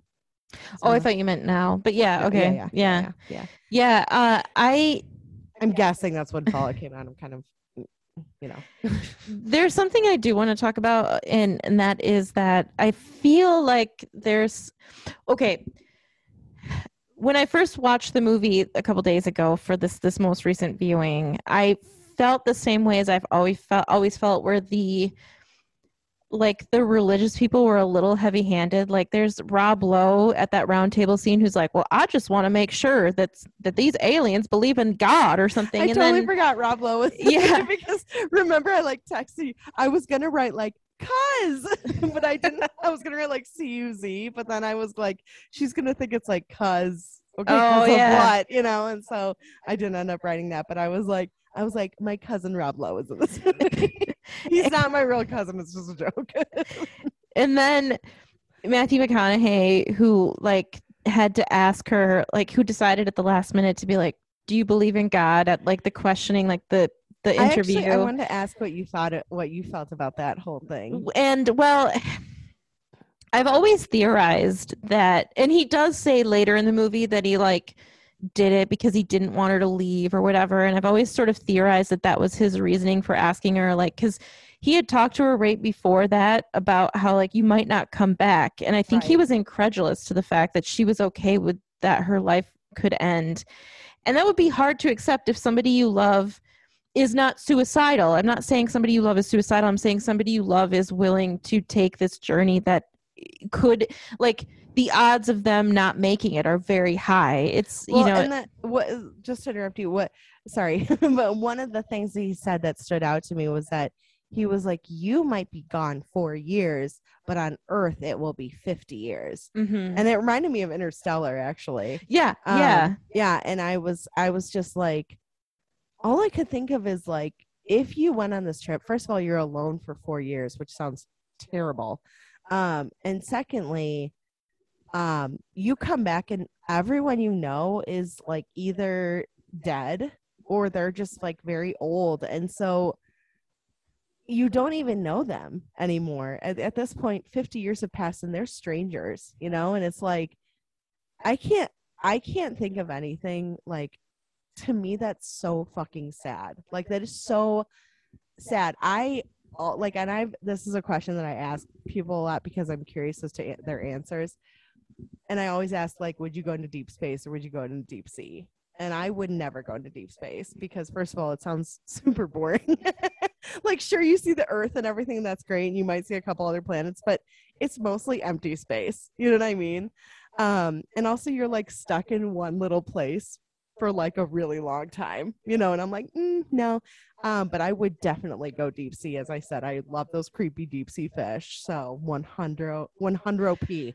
Well, I 100 think the question is I mean, you have to qualify it with being like either way you're going to be in this vessel for 50 years. So deep sea and deep space would be the same at that point. Oh, I see. Yeah.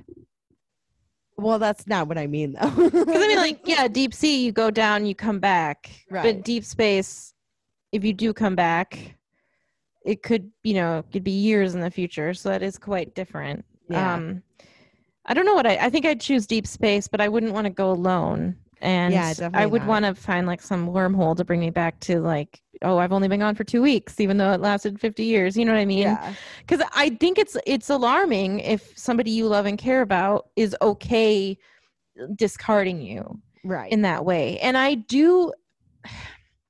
So I thought the God thing was a little bit heavy handed with that, be- but then I realized after thinking about this movie, and I'm like, for generations, explorers have always gone exploring in the name of like God and King.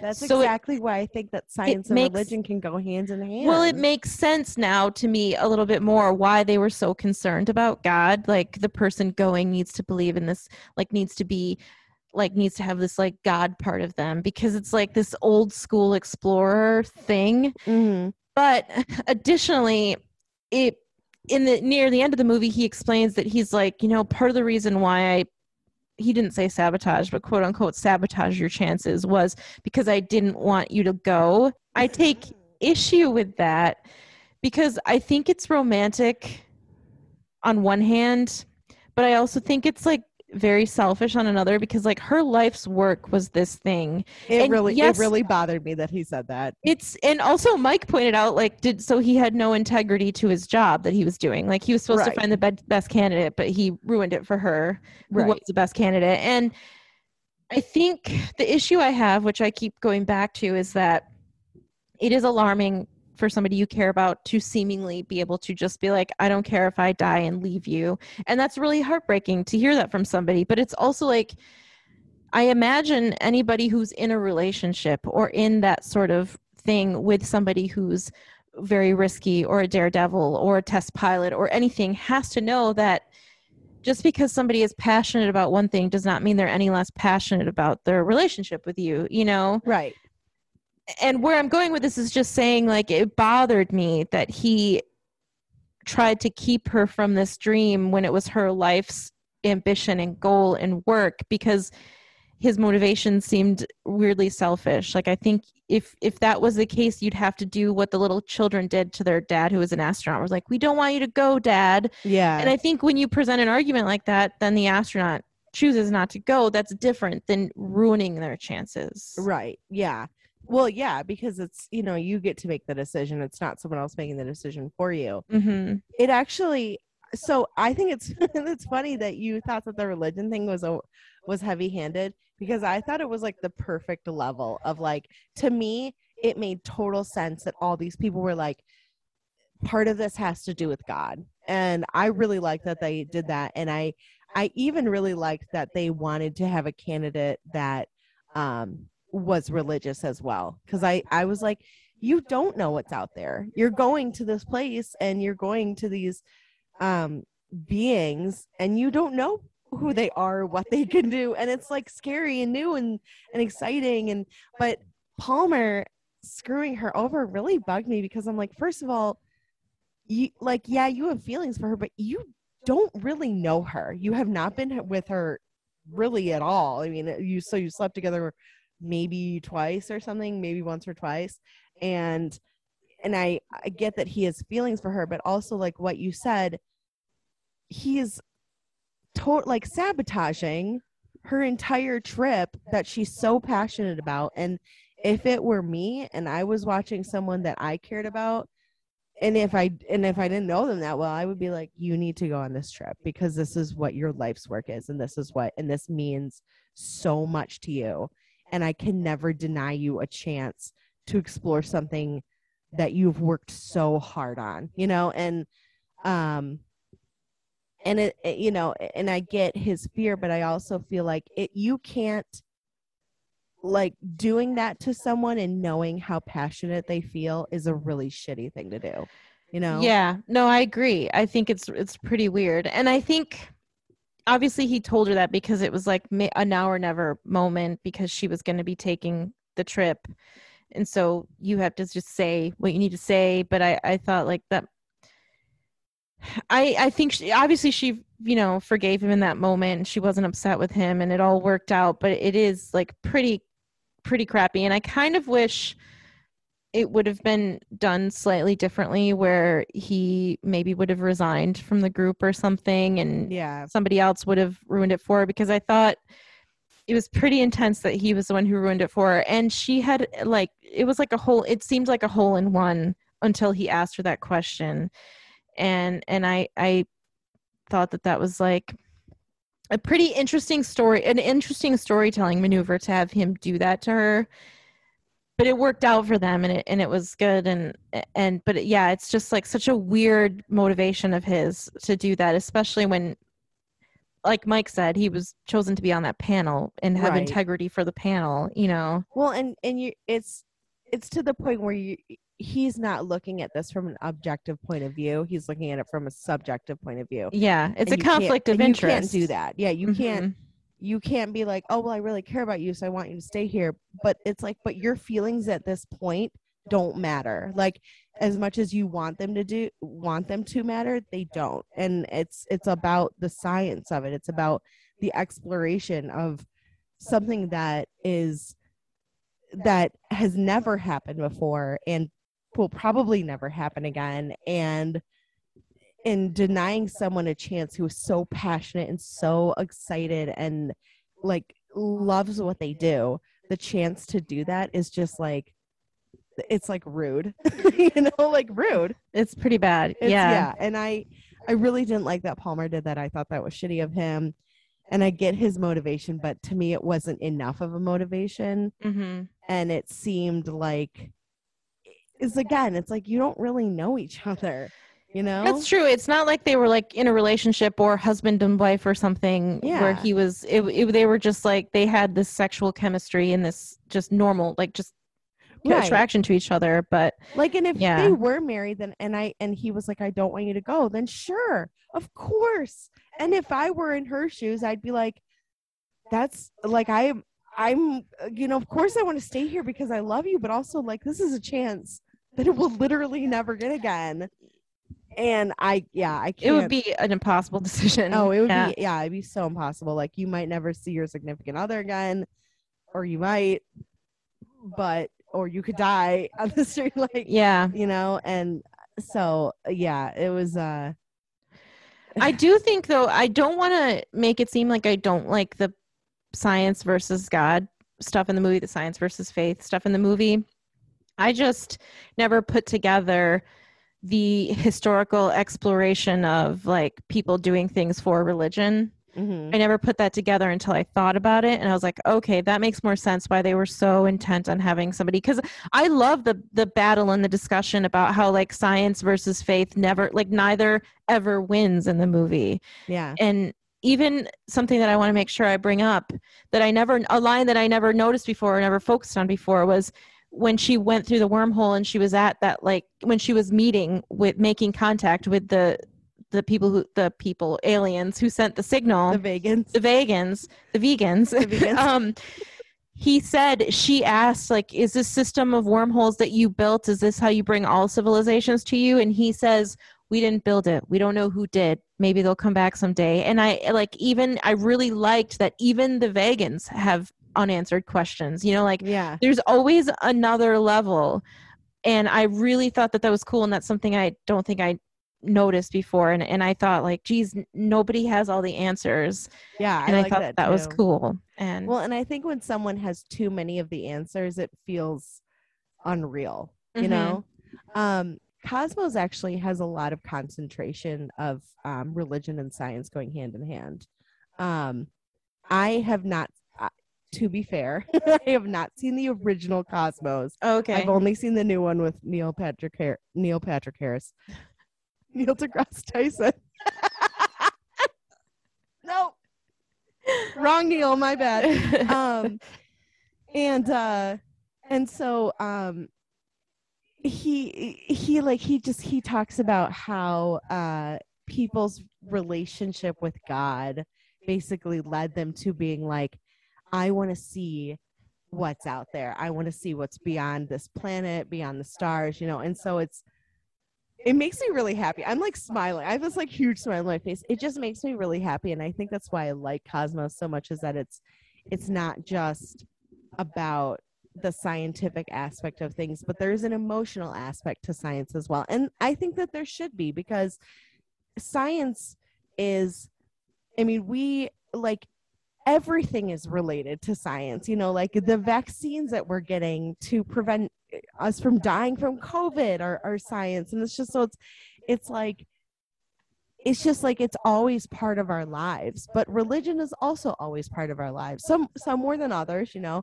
And to me, like I just don't I just think that separating the two and keeping them in such different containers it's like you don't they don't have to be like mixed together but they can still like be friends you know what i mean like they can- Yeah. they, don't have to get married but they can be friends well i think it's like something personally um i'm i would call myself a religious person and i i think it is unfathomable to me to believe in god but not believe in science because i Mhm. think if you believe in god then like if you believe that god created everything then you have to believe that god created science and everything has to work together and science is the discovery of how things work together and how those Yeah. things and the questions like we don't have all the answers like it doesn't matter what you you know if you believe in one thing or the other like nobody has all the answers and science is the infinite quest to get these answers Yeah. so i i think what you said is very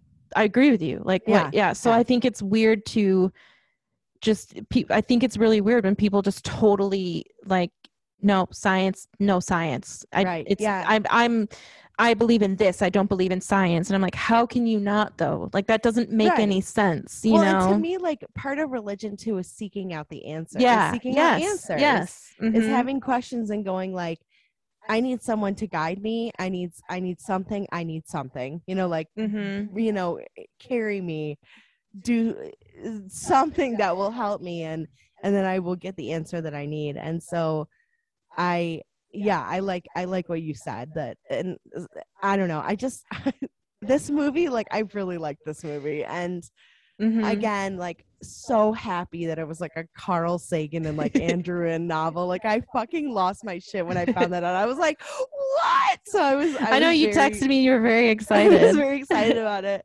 and um, I felt like like I, I feel like I feel bad about this because I think I kind of spoiled the episode for Mike a little bit because when you sent me those excited texts yesterday about like oh, I'm so excited to talk about this movie, I was like I told Mike about it and I was like oh maybe I shouldn't have mentioned it to him. Maybe he would have liked to be surprised, you know, because I didn't tell him that you liked the movie, but your texts were very indicative that you didn't hate it. And so oh yeah, no, I was Yeah. I was like I was so excited when I saw your movie text. made- I know I couldn't like I didn't I was trying so hard not to say like I loved that movie, but I was like, you could tell like in my text, I was like, that movie made me really emotional, Yeah. like blah blah blah, and I was like, obviously, if I liked it, I would have like a, a movie that doesn't that I don't like, I'm not gonna get emotional Yeah. over. I mean, there have been a couple like scenes here and there where something is said, and I'm like, okay, that was a little sad. I cried a little bit, but like I might not like the whole film or whatever. But yeah, this movie, I I really liked it. Um, yeah. I do have. I think we should. I would like to talk about the journey that she Mhm. took because I think it's. Um. I'm not sure how I feel about certain aspects of it, but I like it.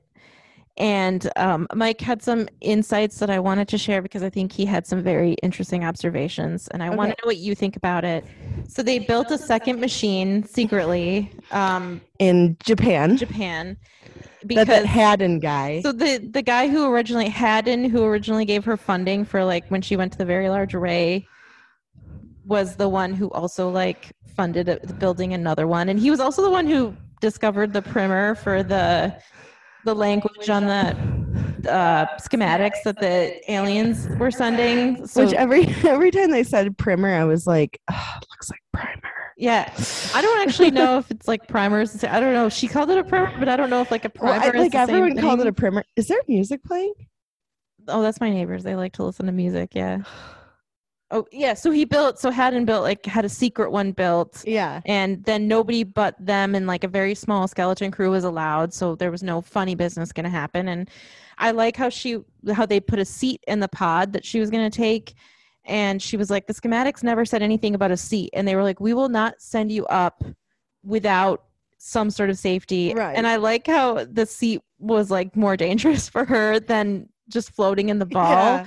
Yeah, because was shaking so violently, and she's like, "I have to get out of this thing," and then it like it crashes, and yeah, Yeah, and um in I read the Wikipedia page for the movie and it said that Carl Sagan insisted that NASA did give cyanide capsules to their astronauts, but no astronaut has ever actually confirmed Oh, that that okay. was that that has happened.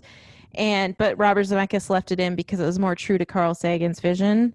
So yeah, they give her like the cyanide capsule and um I really like there's a scene and I've seen the movie multiple times so I noticed this but I don't know if you would pick up on it exactly if you hadn't seen the movie before but there's so she's she's in the ball and it's becoming like this translucent like the, this reaction is happening with the machine that's like sending her through these wormholes and there's a moment in the wormhole when she slows down where the where the ball like the pod she's in slows down and she looks around she looks up and you can still see through the walls like the girders of the thing spinning mm-hmm. and so i knew that she only went like just fell straight through and but i don't know if you you didn't know that so oh did you even notice like oh she's still in the spinning thing or did Yeah. that even just go over your head because i i didn't notice that the first few times i saw the movie but i noticed it this time I think I did because Okay. I think I remember being like, "Oh, she's still in the spinner."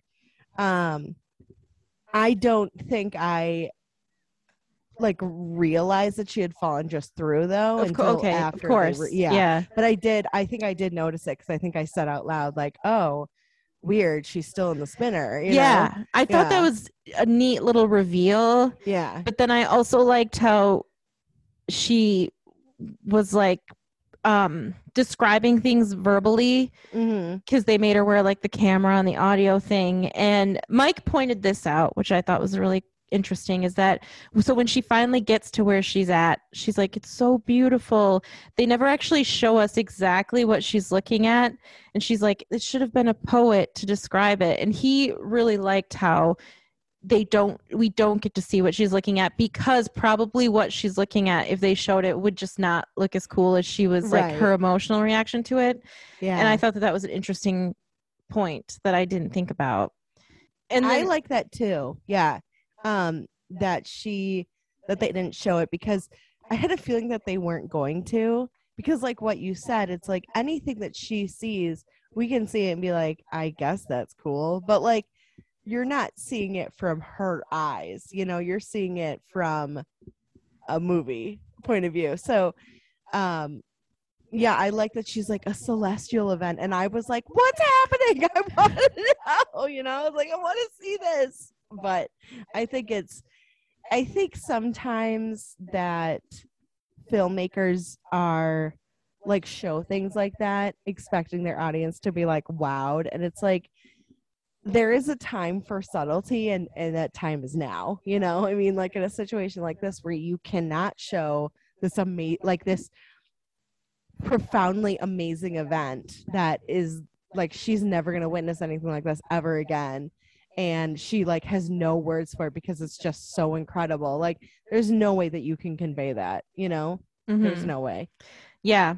And did you notice did you put together that where she was was the picture she drew of pensacola? No i didn't. I didn't but i love that. Yeah that's oh i that whole scene made me like when like the like the dad or the figure was like walking towards her. I had a feeling it was gonna be her father, and like they showed him like walking up, and I went, "No, oh no, no, no!" I was like starting to get like really emotional over it, and I think I probably, I think I cried at that point. I was like, "Okay, yep, everything's fine. No, it's great. Mm-hmm, yep." And uh, I'm like, "We're on a journey here," and uh, and so I I like that they had that the dad part of it, you know, because it was uh, that they presented it in a way that was like appealing to her, you know. Um, I like I I just I wanted so much more about Vega. You know what I mean? Like I wanted to explore this planet, like see the people there and like what kind of aliens they were, but I like that it was also like we're here and we have noticed you and now it's time for you to go home you know and it wasn't like a it wasn't it was just very quick you know i like that too and i like how they came to, as a figure that would be appealing for her but some of it i was unsure about because i'm like i don't know i don't like like the fatherly affection he's showing to her because he's not actually her father you know so that kind of like i'm on the fence. that fence did kind of like weird me out too because i was i was thinking about that as well i was like uh, I accepted. I liked that they came as as he came as her dad because yeah, right. you can't. And Mike and I talked about this too. Like you can't like a, a, an octopi or an octopus looking alien creature probably would be jarring for a human. Oh, so I yeah, like that yeah. they whatever species they are calling to them, they they come as that species. It seems mm-hmm. like and. And something else I really liked is that the movie is so it's so easy to be like oh, we need to explore this alien colony, but the movie is called is about just first contact. Right. And I liked that they had the restraint to keep it at contact and yeah. how the alien like the being so said you know like you know someday we'll tell you more and so i was i was talking to mike and i, I thought that was interesting because mike said something like people didn't believe her when she came back and and everybody would think uh, you know everybody thinks you're crazy because there's you know no other things happening but i think like something that i think is really neat is that like it would all build upon itself like the first person uh, James Woods like really laid into her, and I'm not sure why he was so adamant. Such a dick. But he really laid into her, and everybody thought she was crazy. But she knows the experience that she had, and then let's say a thousand years from now they contact us again and we get an even bigger experience. And then a thousand years from there an even bigger experience. And you'd be able to look down the line at history and be like oh they weren't crazy. But in their time they would be d- unbelieved you know? Yeah. So i think that that's shows a lot of restraint for it to just be about contact. And i think that that's really neat. And so um, something I wanted to ask you about is something I didn't think about, but Mike brought up. It is that he thought that it would maybe be ju- even more powerful for us never to see that scene on Vega, for us to just hear her telling about it, because then we have oh, to wonder yeah. did it happen or did it not happen? And I agree with him. I never thought of that, but I agree with him. I think it would have been better for us to just not know what she saw, but we just have to believe her as the character. What do you think? Um, I love stuff like that so I probably would like that because I'd be like, well, did it happen or did it not? Because I I love like I love cliffhangers and anything really. Like you don't have to continue. just leave it the way it is because I'm like, what happened? I get so excited about it. So, you know, something like this where to them, everyone else, it was like an instantaneous drop. And they were mm-hmm. like, oh shit, everything malfunctioned. It didn't work, blah, blah, blah. And she's like, what are you talking about? It totally worked. Like, I went, I left. I fucking left the uni, like the, not the universe. The yeah, well, the, same galaxy, weren't they? not the universe. Yeah, you're right. Sorry. Same- yeah, I left. The, I left the solar system because they're in the same galaxy. Yeah, yeah. I think Vega's still in the Milky Way galaxy. Yeah, um, because I think they mentioned. I think they mentioned it. That's why I say. Anyway, so she like, I literally left the planet, left the solar system, and I Traveled saw- light years away. Yeah, like saw Mhm. something amazing, but everyone's just like, "But are you full of shit?" And and I actually just. I have a couple things to say. First of all, I had a feeling, and I, I just kept getting, and I don't know if you felt the same way, but I really got the feeling that like James Woods intentionally resigned from that previous position he had to go to this other position Oh, for sure. just to like it almost seemed like he was trying to humiliate her Yeah, and I don't really understand why. like, eh, right like it was just like just just because you don't have like control over the situation you're just a fucking asshole like i don't i mean that's i guess that's the that's the best way that i would describe it as someone who is loses control over a situation so they just guilt and make other people look like ass you know like Could be. and- But why? Because I I like the part when it's revealed that the footage that she captured was 18 hours of static. So the trip from Earth's perspective took 43 seconds. From the video that she captured, which was all static, was 18 hours, which she, I guess, by mathematics, figured out how long she was probably gone for. Just you know, and I wondered why that didn't come up at the little hearing. Like, why was that? Like, why was that information hidden from the hearing? You know, yeah uh, and That's a good question, but I I like that it was because I like the reveal later. I like that Angela Bassett was like, so she was gone for this short amount of time. Then why is this footage 18 hours long? And James Woods was kind of like, "Meow." You know, like, I'm like, "Mm." um, so I think that if they had done it where you don't see her going to Vega and you just see her dropping and it looks like it, the whole thing malfunction but then you find out later that there's 18 hours of static, that would have been, I think, really interesting. Yeah. You would have been like, oh, wait, oh, shit. Then maybe she did go. And so yeah, I don't mind that she did because just because of the way the movie was done. Um, I think I, I liked that part, but I definitely think that would have made a, a much more interesting film. It's like that when I told you about the um the exorcism of Emily Rose, that movie where there's like you're like, is it psychological or was it a demon? And you and you just don't know as the viewer, and they keep you kind of like in this the spot where you're like, I, I'm really not sure. I really don't know. yeah. That's, that that's would have good been an interesting way to do it. Yeah. I am kind of bothered by the fact that they built this alien technology and none of them knew how it worked and they were so quick to say it malfunctioned, did not believe her because I'm like, this is new. Like, why wouldn't you just accept the fact that, like, oh, okay, it's a portal and time moved differently? Like, you've got schematics from Vega through Yeah. the old, like, Hitler broadcasts, like Hitler opening the Olympic Games. And this is when you start questioning things. It's like when, you know, and and I mentioned Yeah. to Jake, like, why couldn't they just send somebody else through? But he mentioned that it's probably like trillions of dollars, and you know, Yeah. so Oh, that makes sense. But it's like, I don't know why they just suddenly stopped believing her, and I thought that that as a in a movie that is really really good, I thought that's kind of like a weak point that I didn't fully get. But I liked that Matthew McConaughey vocally supported her at the end. I thought that was really good. I think it made sense for how we are as a society for people to not believe her. Yeah, Um, I I was pretty much totally on board with it. I was like, yep, that sounds about right to me. um, and you know, what I mean, because that, that stuff like that happens all the time, especially in a situation like this where someone's gone for 43 seconds, but is like claiming that they saw all these wonderful, amazing things. And so you're like, really? Did you? You know what I mean? Like, it's, Mhm. I can see why someone would be like, um, okay, sure. hmm I'm sure you had a great time in Vega. You know, like you're so full of shit. But I, you are, you do have a point though, where it's like all this, information, all this data, data, whatever. I kind of like pronouncing it data. I don't know. it's like the British way.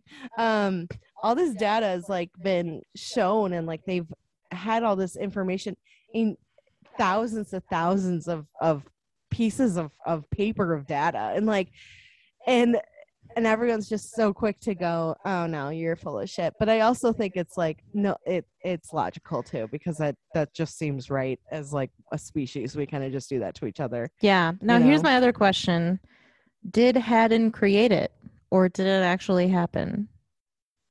Because I know that that's a thing at oh. the Oh. end where James Woods sort of says like Hadden has had the ability to do all this stuff and he was the one who discovered how the schematics fit together so he created it and she could she could she couldn't say that that wasn't necessarily the thing and I personally think that it really happened. I don't think it's like a bait and switch I with it- Hadden, but i think it really it does raise an interesting question like it's a compelling argument to think like did hadden set it all up but i don't think so I don't think so. And I think the biggest reason I don't think so is because this so this guy's trying to seek immortality. If there is a chance that immortality is on Vega, he's gonna want to go for it. You know? So I think I think it happened. yeah and i think she does say in the hearing she's like uh, simulating a, a signal from vega would be impossible you know and but anyway it's yeah it's it's it's an interesting because it raises all sorts of questions and i i like that But also like I think it makes it hard to hard to quantify that it could be Hadden because of the 18 hours of static. You know? yeah well yeah i mean i guess you could say if he's smart enough to do all that he's smart enough to build in I mean that's true. but yeah. at this i mean i agree with you like i don't think Hadden actually did it but i like that it raises the question and we don't have any we don't know I liked him. He was like just this weird kind of like like quirky rich patron. man Like he's just like he's like I'm super rich. Let me help you out. And then he's like I'm in space right now because my cancer is eating me. But if I'm in space, they won't eat me as fast. And I was like, i don't know if that's accurate but I was like, okay. And well, I mean, you see him. He passed away. Yeah. You know, Mhm. at the end of the film. But um, there was something about him that I was just like, uh, this guy's kind of cool. he is kind of cool know? he and i like that he had her back like he saw the injustice of how she just kept getting like pushed away from this project that she thought of like no one cared about it until it became a glorious discovery and then they keep trying to get her out of the way and i like how he was like i know how to get you back into the game and i really liked that Me too. and and that was an aspect that i thought like finally somebody sees the injustice and acts on it and Yeah. I Yeah. mean, she worked so hard. She Mhm. worked so hard to get notice, to get the money, to I mean, essentially like she's the heart and soul behind the project. Oh, you sure. know, Oh, for sure. 1000%. well it- yeah she's the it wouldn't exist without Oh, her yeah, so sure. yeah Yeah. So yeah, would you recommend the movie?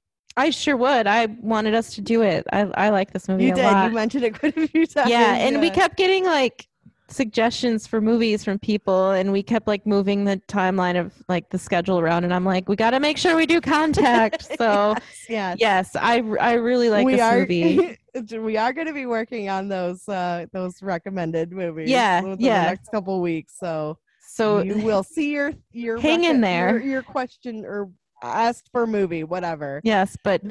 I, d- I would recommend this movie a thousand times. I Mm. think it's it's so deep and it's really good sound design, really good story. Jodie Foster's awesome. Matthew McConaughey is awesome. Just yeah, it's it's a two thumbs up for me. Would you recommend it? yes yes i liked it a lot um as i said it made me very emotional um and i you know I think it's i think there's there's a few movies that i feel like reside close to my heart and i feel like this could be one you know what i mean yeah um and I, it's just it, there's something about this movie that really spoke to me and yeah definitely for sure i'd recommend it Yay!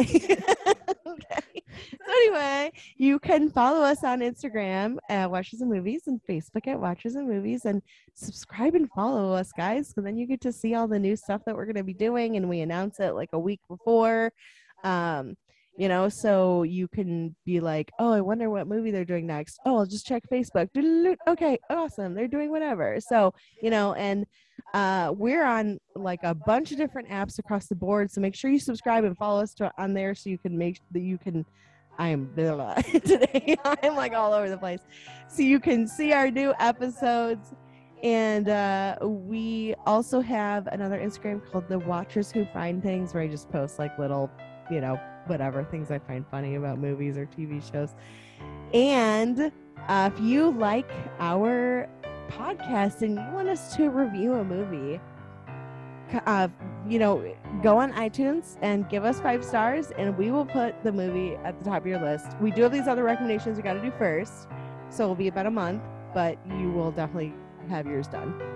For sure. So, and thank you so much to Mike for the theme music. Yes, his name is Mike Myers. You can find him on Twitter at the Mike Show 42. Thank you, mm-hmm. Mike. Thank you, Mike. And I think that's it. Right? Yeah. Right? Bye bye. I always feel like I'm missing something. bye bye.